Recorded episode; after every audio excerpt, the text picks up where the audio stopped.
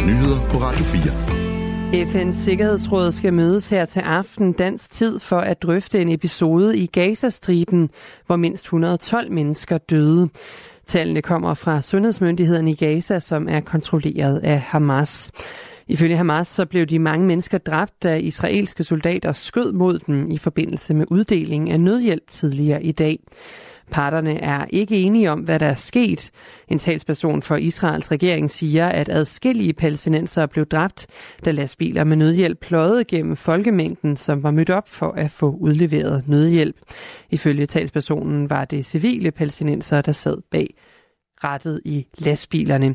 En talsmand for FN's generalsekretær Antonio Guterres siger, at generalsekretæren fordømmer episoden, hvor palæstinenser angiveligt blev dræbt eller såret, mens de forsøgte at få livsnødvendig hjælp. Mødet i FN's Sikkerhedsråd finder sted bag lukkede døre. Formanden for Venstre, Troels Lund Poulsen, tager nu skarpt afstand fra sin partifælle Janne Jørgensens udtalelser om ansatte på Eko. Det sker efter han over for Radio 4 sammenlignede danske medarbejdere for skofirmaet Eko med værnemager under 2. verdenskrig. Jeg er lodret imod de udtalelser, og det er ikke Venstres politik, siger Troels Lund Poulsen til DR.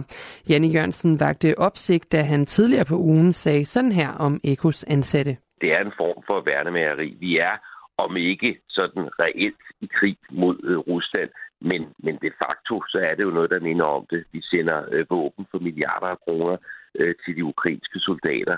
Øh, vi frygter, at øh, Rusland øh, måske kan angribe Danmark. Det er derfor, vi, øh, vi opruster og bruger mange flere penge på via vores militær, end vi har gjort tidligere.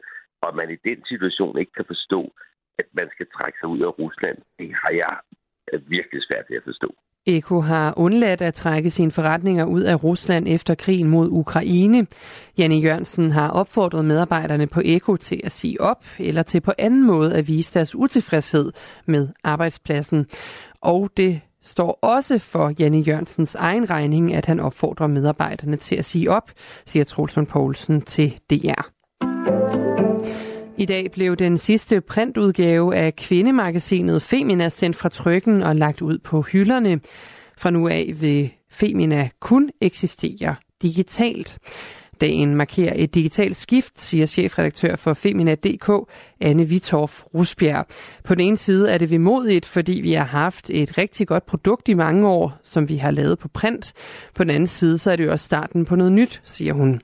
Karen Klitgaard Poulsen, der er professor emeritus i særlig, med særlig viden om ugeblade og magasiner, siger, at flere blade vil blive udelukkende digitale i fremtiden. Nogle af dem, for eksempel hjemmet og familiesundalen, som måske ikke engang bliver digitale, men bare bliver nedlagt. Men ellers så, ender, så er det den vej, det er gået efterhånden i nogle år med, at ugebladene de ender på de digitale flader. Hun siger, at det er blevet sværere at sælge ugeblade. Der er sket det, at øh, det har været sådan øh, de fleste yngre kvinder, der købte et øh, dameblad, Femina eller alt for damerne, eller før det Eva eller noget andet. Og så begyndte øh, det at blive dyrt at trykke og sende de her blade ud. Og den ene kiosk efter den anden, hvor bladene blev solgt, blev også nedlagt. Der er faktisk meget, meget få kiosker i vores byer nu i forhold til, hvad det var engang. Og de kiosker, der er, de har ikke ret meget plads til ugeblade. Så det er blevet dyrt og besværligt. I går havde magasinet Femina 150 års jubilæum. Trine Jebsen, der er kendt fra musikgruppen IQ, er officielt blevet valgt som Venstres kommende folketingskandidat i Herning Nord. Det oplyser lokalformand for Venstre i Herning Nord, Kasper Holgersen til Ritzau efter et opstillingsmøde i kredsen. Siden IQ gik i opløsning i 2003, så har Trine Jebsen skiftet sangkarrieren ud med forskellige ledelsesjobs. Hun har blandt andet været direktør for Fonden Nørre Vosborg og leder på Schackenborg Slot. I aften og nat bliver det skyet, og i Jylland kommer der lidt regn. Længere mod øst bliver det tørt og til dels klart vejr med risiko for dis og tåge. Temperatur mellem 2 og 6 grader, og en let til frisk vind fra syd og sydøst.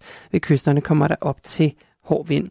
I morgen der venter der mod vest skyde og mest tørt vejr, mens der mod øst kommer lidt eller nogen sol. Det var nyhederne her på Radio 4 med Anders Frifeldt.